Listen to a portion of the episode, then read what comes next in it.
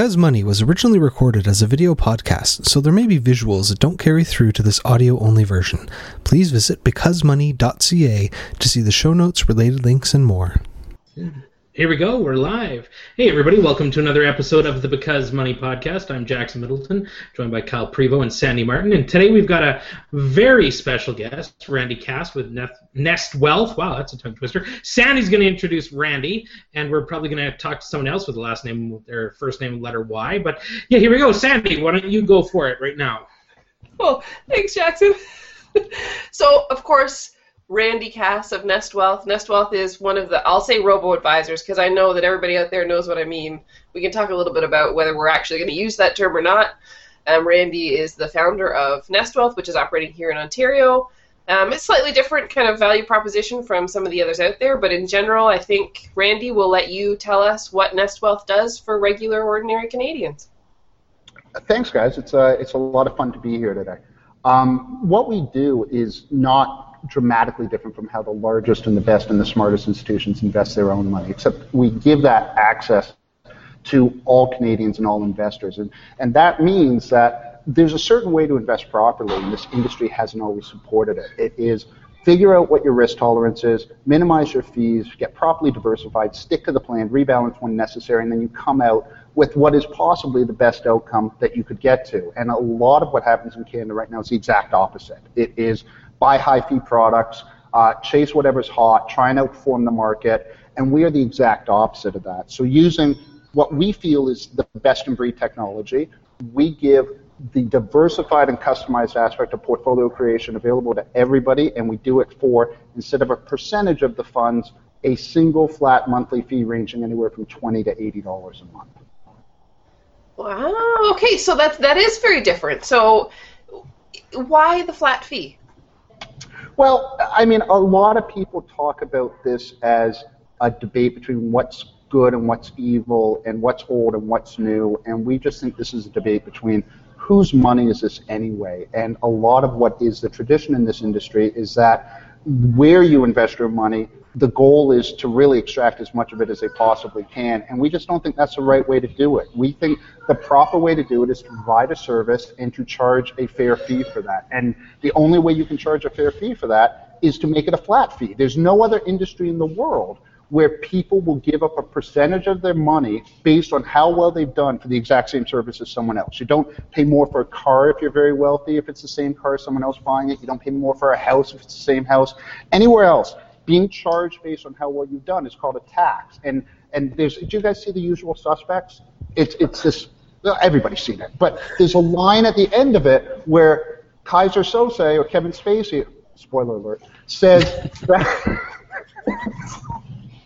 says sorry, Sandy's gone But where he says the greatest trick the devil ever did was convincing people that he didn't exist. And he didn't know the mutual fund industry because the greatest trick that this industry's ever done is convincing people that they should be charged a percentage of their assets. And in an environment where you're expecting five or six or seven percent a year on a good balanced portfolio at best, um, if you're paying two and a half percent a year, which is the average Canadian mutual fund fee, if you're paying that a year, you're not not just giving up 2.5% a year, you're giving up 40 to 50% of what your lifetime increase in wealth could be. And Canadians just can't afford to do that anymore. And until Nest Wealth came along, unless they wanted to do it themselves, and no one really does, uh, they didn't have a choice. And we represent a choice that allows them not to give up 40% of their fees, but to keep about 95% of their wealth.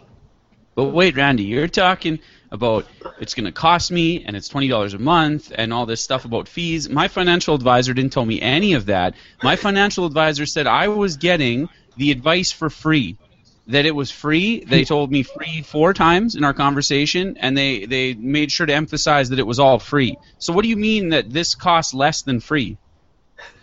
Well, I mean, you shouldn't be telling me about that conversation with your financial advisor. You should be talking to the regulators because regulators, because there is a misperception that exists in Canada that financial advice and services are free, and they're not. They're opaque. They're hidden. They're everything but transparent, which is not the same as fee, uh, free. Do you remember uh, that I said two and a half percent on the average equity mutual fund in Canada? if you break that down, the way it works is there's about a trillion dollars invested in Canadian mutual funds. Most of them are sold through advisory channels or through banks. That 2.5% in most cases will include something called a trailer fee. That trailer fee is usually 1%. So of a trillion dollars, we're talking $10 billion. dollars. That $10 billion is coming out of investors' pockets and going to compensate people like the advisor you had the conversation with for selling you that product. Now, here's the rub. You'd think that he sold you that product because it was the best possible product for you, and that would That's be what he told me. Yeah, it would be true if there was something called a fiduciary obligation that exists in Canada, which means that the advisor has to put their interest behind your interest. They have to put your best interest always first. It exists in the law profession, it exists in directors when they it exists all over the place. But it doesn't exist in the financial services industry, which means that all an advisor has to do is sell you a suitable product. And a suitable product can be something that fits your needs, but is not the best product for you. And that means that if you have a mutual fund that charges 2.5%, or you have an ETF, an exchange traded fund that does almost exactly the same, but charges 95% less in fees, they can still sell you the mutual fund because it is a suitable product. And that's one of the problems in this industry right now. It is not that advisors are bad and not that advisors don't have best interests at heart. It's that in many cases, the only way they get compensated is by selling high fee products to clients, and that's not in anyone's best interest. That's right. So but what's then your sorry, Go, Kyle. Sandy, I was just gonna say your advice must be uh, much less um, thorough or much less. Uh, you're paying so much less for it, so it obviously must be uh, not nearly as good. Because I'm sure when I go to my a hypothetical financial advisor, I'm sure he's going to tell me, yeah, yeah, yeah, those online guys. Uh, listen, I'm here. I'm giving you personal advice. Uh, I'm taking care of your specific situation. I guarantee you, they're not going to put as much time into it as I am. So I, I tend to think differently. I, I'm sort of secretly with you. I'm playing devil's advocate here. But what what, what would you say to that uh, hypothetical advisor? There are some families and some individuals and many Canadians that that value being brought by a relationship with an advisor who is actually doing things that are looking out for your best interest will be invaluable. They either have complexity in their financial situation or they have multiple priorities that they need to look after or things like estate planning or taxes or the rest of it. But when it comes to wealth management, when it comes to asset allocation, when it comes to investing your money, the objective data, time and time again, has shown that the best way to get performance is to just say, I want to get the same return as the market, and I'm going to stop trying to beat the market. And study after study after study has demonstrated that that is the way you end up coming out ahead. There's something called a SPIVA study that compares active management, which are funds run by portfolio managers who are hired just to outperform a passive benchmark. And it shows year after year, about two thirds to three quarters of those funds will not outperform an ETF, a S&P TSX 60, an S&P 500, a benchmark that they were hired solely to outperform. Each year, two thirds to three quarters won't. Over five years, it gets up to 90%. Over 10 plus years, it gets up close to 100%. It's like if three out of four computers didn't turn on, three out of four cars didn't start. This industry has an incredible amount of brain power showing up for work every day and doing nothing but actually destroying value. And the reason is because of the fees. And if you got rid of the fees, then you would actually allow people to keep a vast more proportion of their money. And at the same time, what we're doing then is not only cheaper for the individual, but it is constructing an actually objectively better portfolio for them. I You want me to stuck. talk to your advisor? Yeah, man. Kyle, I don't know. You need to find somebody else there. No, I, I agree. Uh, I in addition to the Spiva study, I I've uh, I think I've referenced on here before. I'm a huge uh, index proponent as well. Um, I've read a bunch of stuff, and whether you're talking about Andrew Hallam or some of the other guys out there that have done the index investing research. I mean, there's been Dalbar studies, all these studies where if you take out survivorship bias, it's less than two percent over 10-year stretches uh, of those actively managed funds. Uh, and many of them are switching managers. There's just no way I'm probably like the most vehemently anti-mutual fund person uh, left. I'm, I, actually look over my shoulder all the time because I'm afraid like th- there's so much money tied up in mutual funds that someone's going to come for me that that I'm destroying the business model. But uh, anyway. I mean, here's the thing that's not really well understood about the mutual fund industry. It was set up for a very noble purpose. It was set up because diversification, investing in a lot of stocks, got rid of risk, but was bloody expensive back in the 20s and 30s when the first mutual funds came out. And so they kind of said, look, if you want diversification, we'll pool the money together, we'll take a cut, we'll take some transaction fees, but it was much better than the alternative. It was only in the 70s when Vanguard came out with the first index fund and said, guys, guys, guys, we'll give you the same diversification, but we're not going to try and hire someone to outperform the market. That the mutual fund industry went to Madison Avenue and Fifth Avenue and they said to them, guys, we need a marketing strategy to counter the index funds. And counter the, very, the truth. yeah, and the, well, the very first, no one knew it was the truth at that point, but they said, we've been selling ourselves on diversification. Now there are these rugrats down the street in a state over from us that says they can do it much cheaper. And one of the very first campaigns they came out with was if you were sick, would you want an average doctor? If you were in trouble with the law, would you want an average lawyer? And they, they, they implied it was essentially un American to want to have average returns. And the logical conclusion of that was overnight, the mutual fund industry went from being a purpose of diversification to we will do better than average returns for you. The only problem is it's never been objectively shown that as a whole they can, and they've built up in Canada a trillion dollars on the back of marketing that says we will do better than average when we just talked about it 90 plus percent over an extended period of time do no such thing. I'm not entirely convinced that people walking into a bank branch are really. I mean, I think outperformance is kind of back there bubbling away, but I, I don't think that they necessarily walk in and say, this person is going to, to manage my money for me. Or excuse me, they're going to manage my portfolio for me. I think they're they're walking in and saying, I hope they're going to help me in some way. They know about money. They'll do that. Plus, they'll do the portfolio. Plus, they'll answer whether I should be RSP or TFSA. Plus, they'll answer. I mean, I can. I never seem to be able to pay down my credit card, so maybe I can talk to them about that.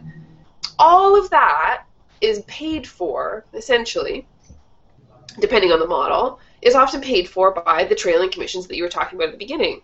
So is there first let me let me let me say one thing at a time.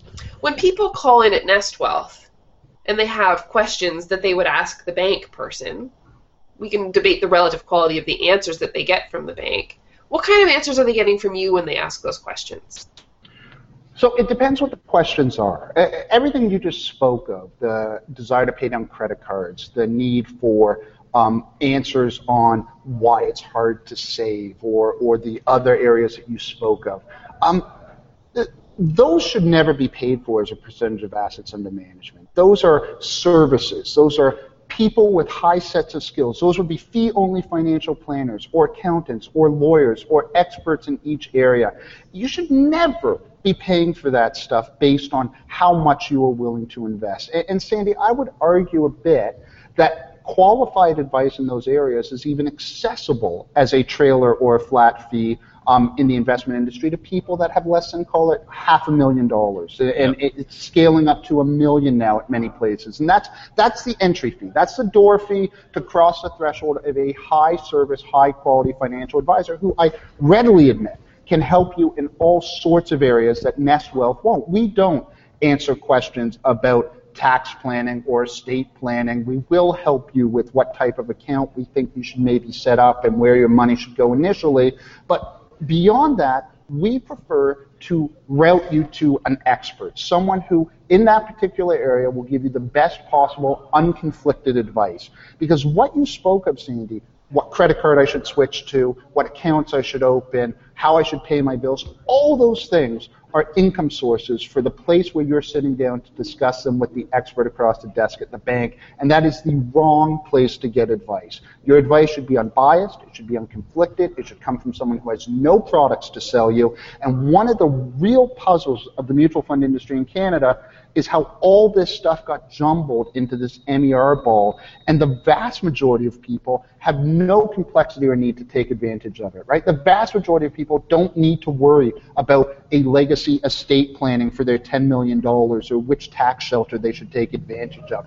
The vast majority of Canadians would just be happy knowing that their money was being put in a place that was going to let them reach their goals with the highest likelihood. And that's so hard to find in Canada right now. So my counter to you is if you have access to that quality of information that's going to let you come out ahead, then go for it. All the power to you. But Nest Wealth has been set up because the gap between those who have access to it and the millions of Canadians that are being defaulted by banks and others into 2.5% mutual funds is too high. It's just too much now. Something has to be done to take the 20 odd billion in fees that's getting paid to this complex every year and shrink it down to nothing. We don't need a solution that's some great new pension plan or some forced savings plan, although they all might have aspects that end up being positive. What we need is to engage the Canadian marketplace and let them know that they finally have a choice. And you don't want to do it yourself, and I get it. And you don't want to give 40 to 50% of your potential wealth and fees and loss compounding, and I get it. So we have created through the best use of technology, the best professionals in the industry, and a flat fee that doesn't believe in taking a cut, a chance for you to have your answers answered. And if you need that expert advice, I mean, there's the three of you. There are experts. well, thank you taxes and all sorts of areas that are going to be able to give you fair, unconflicted advice at a reasonable fee. The notion that I should be paying for that advice based on how successful I've been in the past and how much money I have is just ludicrous. So we talked about the one end of the spectrum uh, compared to someone with a million dollars that wants a full service um, type plan set up for them. How do you convince guys on the other end of the spectrum, Randy? Obviously, um, for folks like me who are geeky about this and want to read books on it and go into depth, um, you know, the full or the uh, discount brokerages where we set up our own ETFs, that's a relatively good solution. So, at what point would you argue? Uh, okay, this this type of person, they're probably better off with the do-it-yourself thing, uh, shaving off those little little bits of fees. And what uh, sort of people are you guys perfect for?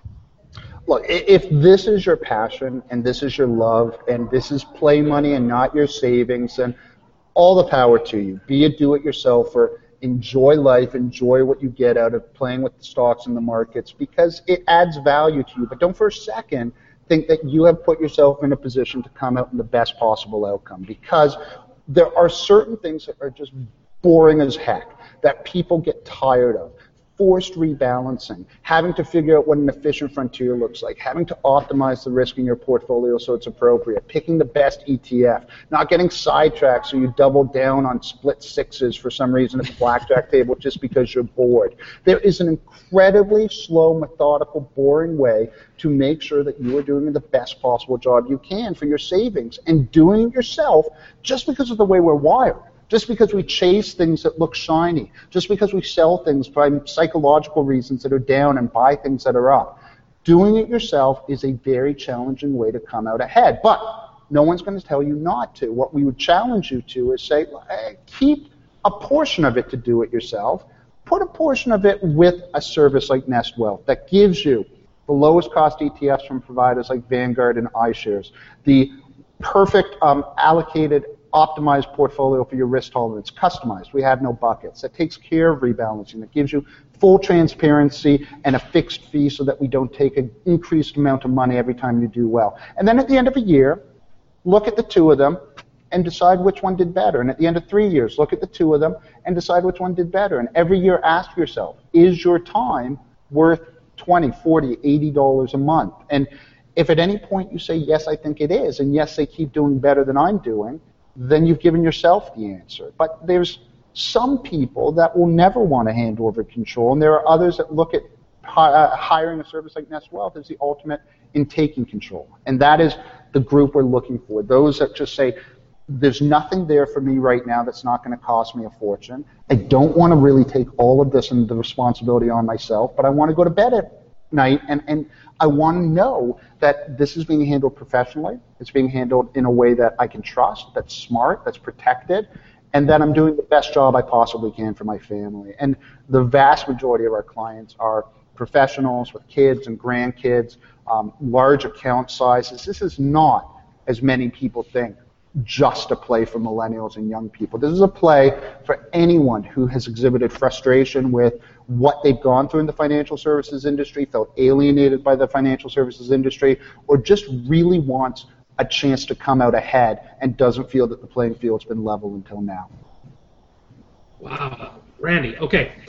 Convinced. You got me. Perfect. So, what is the next step? What is the next step for a service like Nest Wealth? What are some of the objections you're going to hit? Like, where? What are your obstacles? Where are you going, and how are you going to get there?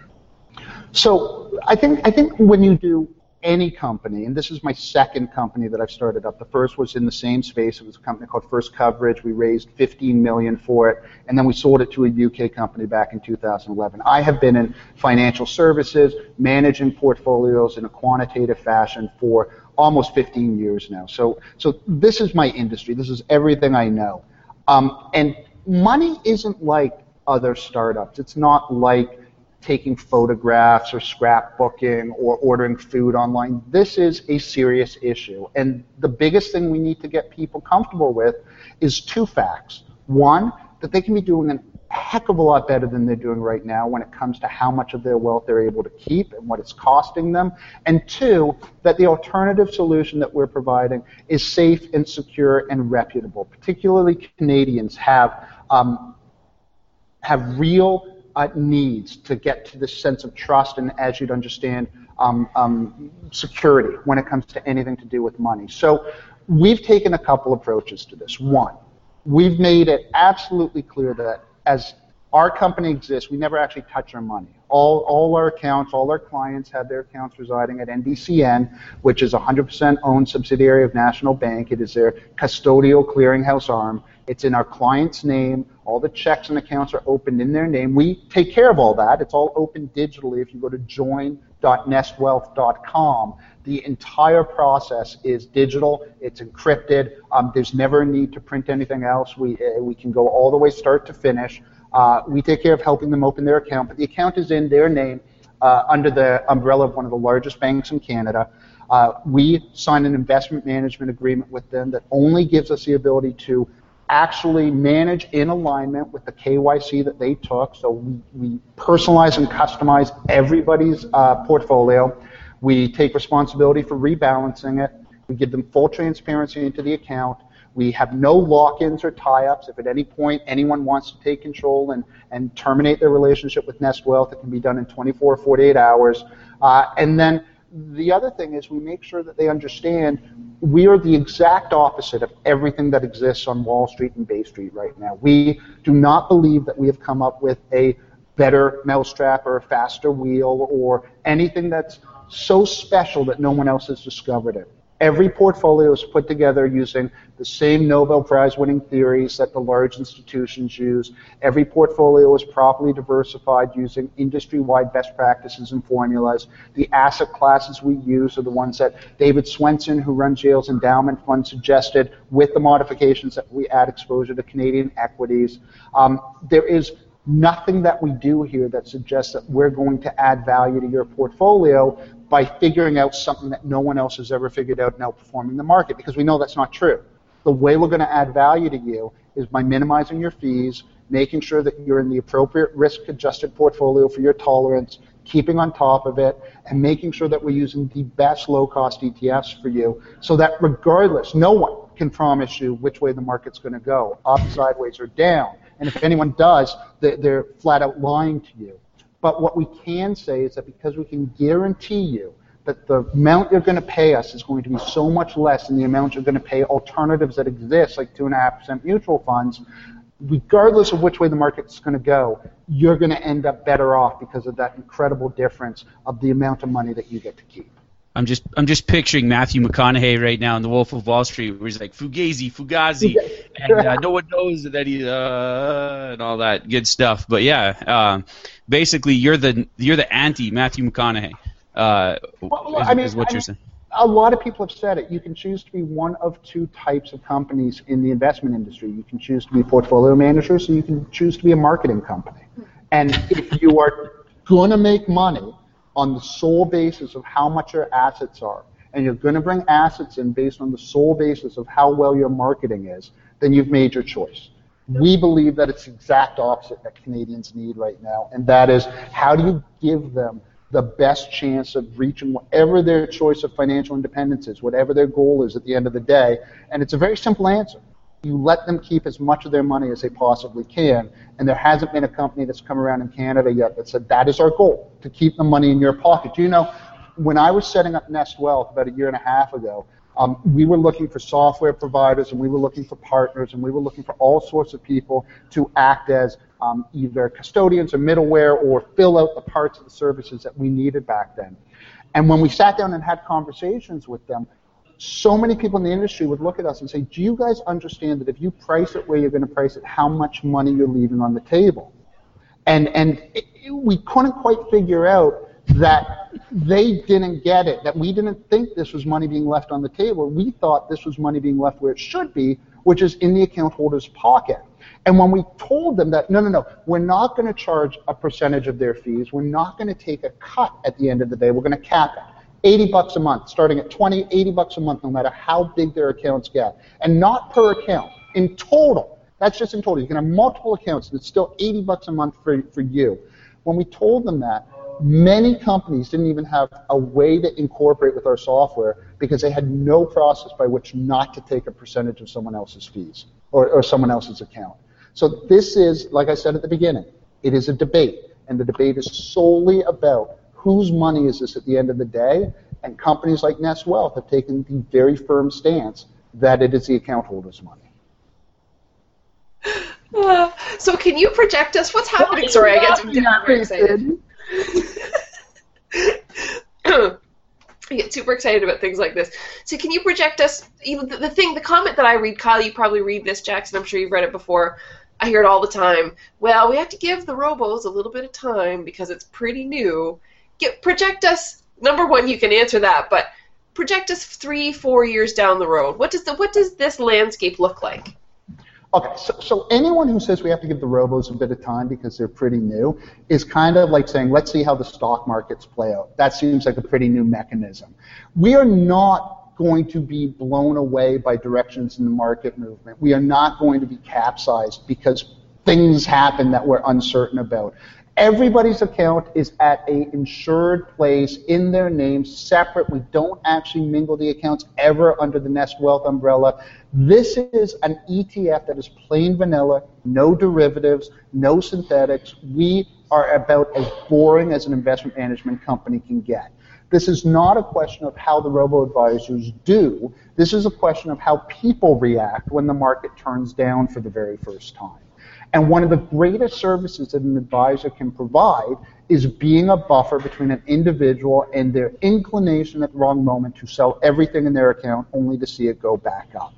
When we had extreme volatility in the markets a month or so ago, we had no calls into Nest Wealth and it was because we set the expectations of the account holders at a level where the risk that they were willing to accept and the portfolio that we created for them was in line with exactly what happened.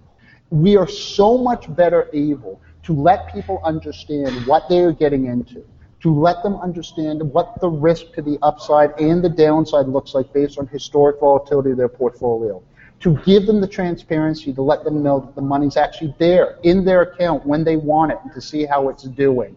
That we don't believe that this is something just waiting for a bear market to uh, capsize. We believe this is something where if a bear market actually comes, there are going to be so many people that are frustrated with their performance and the amount of fees that they're paying that the um, search for alternatives like a Nest Wealth or a robo-advisor, as they so call it, will go to a level that we haven't seen yet. For every person that is upset because they can't reach someone to personally have a long conversation and hold their hand, there are 50 that will be upset that the person who they are dealing with wasn't there to protect them or create a properly diversified portfolio. And, and the other misconception that does exist is that from a regulatory point of view and, and from a practical point of view, every client that uses Nest Wealth actually has a portfolio manager assigned to them a regulated person who can speak to them, pick up the phone, engage in dialogue with them.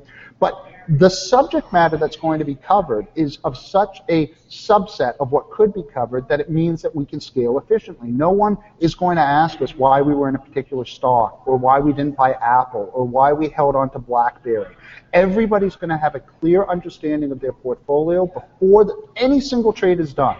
Everybody has a conversation with the portfolio manager to make sure that they're comfortable with what we're suggesting and that they agree that this is the asset allocation that makes sense to them. And once they understand the risks that they're taking on in the portfolio diversification and they can see it on a day-to-day basis, their real questions that they'll call us about circulate around the things that really should be entertained on a phone call. My risk tolerance has changed. I have another situation. I need your advice about my time horizon. I've lost my password. These are the things that we will have conversations about with our clients and we can help them with. But because no one's calling us about stocks and we're not calling them about hot stock picks for whatever conflicted reason we might have, it really does ratchet down on the number of conversations that we're going to have with our client base. But we are always here to talk to them whenever they want to have a conversation about their portfolio. The other thing uh, that I would tell listeners is that robos are new in Canada, uh, somewhat new, uh, but they've been in other markets for a long time now, and uh, yeah. the business model is proven. And uh, companies like Nest Wealth and some of the others in Canada have learned from any initial mistakes, and there weren't many from what I've read. Uh, it's a very simple business model, so there wasn't a lot to change or do. the other question I have for you, Randy, is when I call in and I ask the person for my password, or maybe to just some questions about what exactly is an ETF? Uh, stuff that you guys would answer. What are what type of credential people am I talking to, or, or what sort of folks do you hire to answer questions there at Nest Wealth? So we have a great customer support, customer experience team, and we also have the portfolio manager. And so if your question deals with an area that isn't under regulated activity, if it is a question about where can I find this on the site, or can you send me a list of the ETFs that are currently being used in my portfolio, or anything that's covered in a marketing piece that is just common information, those types of conversations can be had with someone who is not a portfolio manager under the OSC. But any conversation you have that would be an activity or a conversation in furtherance of a trade, changing the portfolio, adjusting the risk tolerance, making changes to your horizon because of specific reasons, every single one of those conversations is had with a regulated individual. And these regulated individuals all have a fiduciary obligation. Unlike the traditional advisors, there is a legal and fiduciary obligation to put the best interests of the client of Nest Wealth ahead of them in all instances. So not only did we get rid of a conflicted advice channel, not only do we have no products to sell, not only do we not make any money as your account goes from 250,000 to a million dollars and encourage you to take on greater risks. Not only have we gotten rid of what most of the conflicts like trailer fees and opaqueness would exhibit themselves to be in an industry like ours, but the truth is every time we do something, every time we make a transaction, every time we give advice, every time we select an ETF, it is done with a fiduciary obligation. And in my opinion, that's the way this entire industry should be. Speaking of which, there was a second part of that question, which was how this industry looked five years from now. I think the greatest thing that has happened is that whether we end up being the great market leader or one of the companies in the States is a great market leader down there, or whatever happens, there's finally been a clear and transparent value put on what is essentially a plain vanilla commodity action. I'm going to create a diversified portfolio. I'm going to build it with ETFs. I'm going to rebalance and monitor it.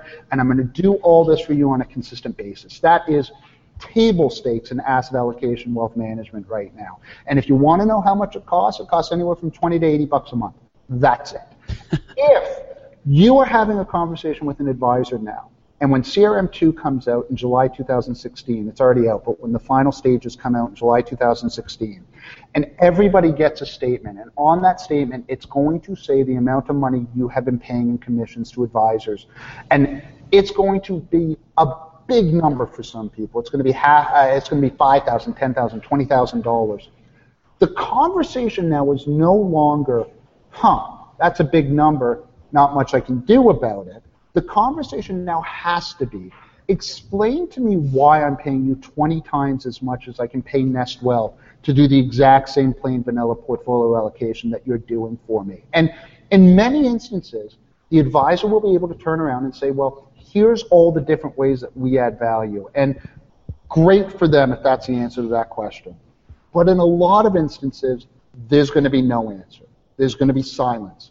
And the ability to overcharge for plain vanilla asset allocation now and to get a percentage of someone's future wealth just for doing something that can be done through Nest Wealth at, at a fraction of the cost, that's gone. And the winner of that is going to be the client. And, and so, however this industry shakes out over the next five years, I can guarantee you that the end investor is going to be better served because of that.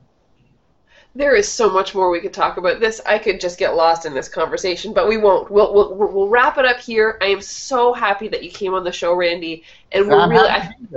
I'm very glad. I think all of us are watching this um, oh, with just real great interest. This is just so exciting to be on the sidelines for. So, um, yeah, thank you, and maybe we can touch base with you again down the road as things unfold. That's great. Absolutely. We should have some pretty nice announcements coming out in the next month or two. And I encourage everybody, if you're wondering what the impact of fees are on you, go to join.nestwealth.com. Again, J-O-I-N.nestwealth.com. There's a little calculator, storyteller, scenario builder that you can play with there, and you will find out exactly how much these fees might be taking out of your potential wealth. Yeah, that's great. All right. Thanks, Thanks, guys. Randy. Take care. Thanks for listening, and we hope you enjoyed this episode. Because Money is a labor of love and involved no ads or other sponsorship, be sure to click the like or subscribe button where you downloaded this from, as will help other listeners find the podcast and raise our profile, which in turn makes it easier to book guests.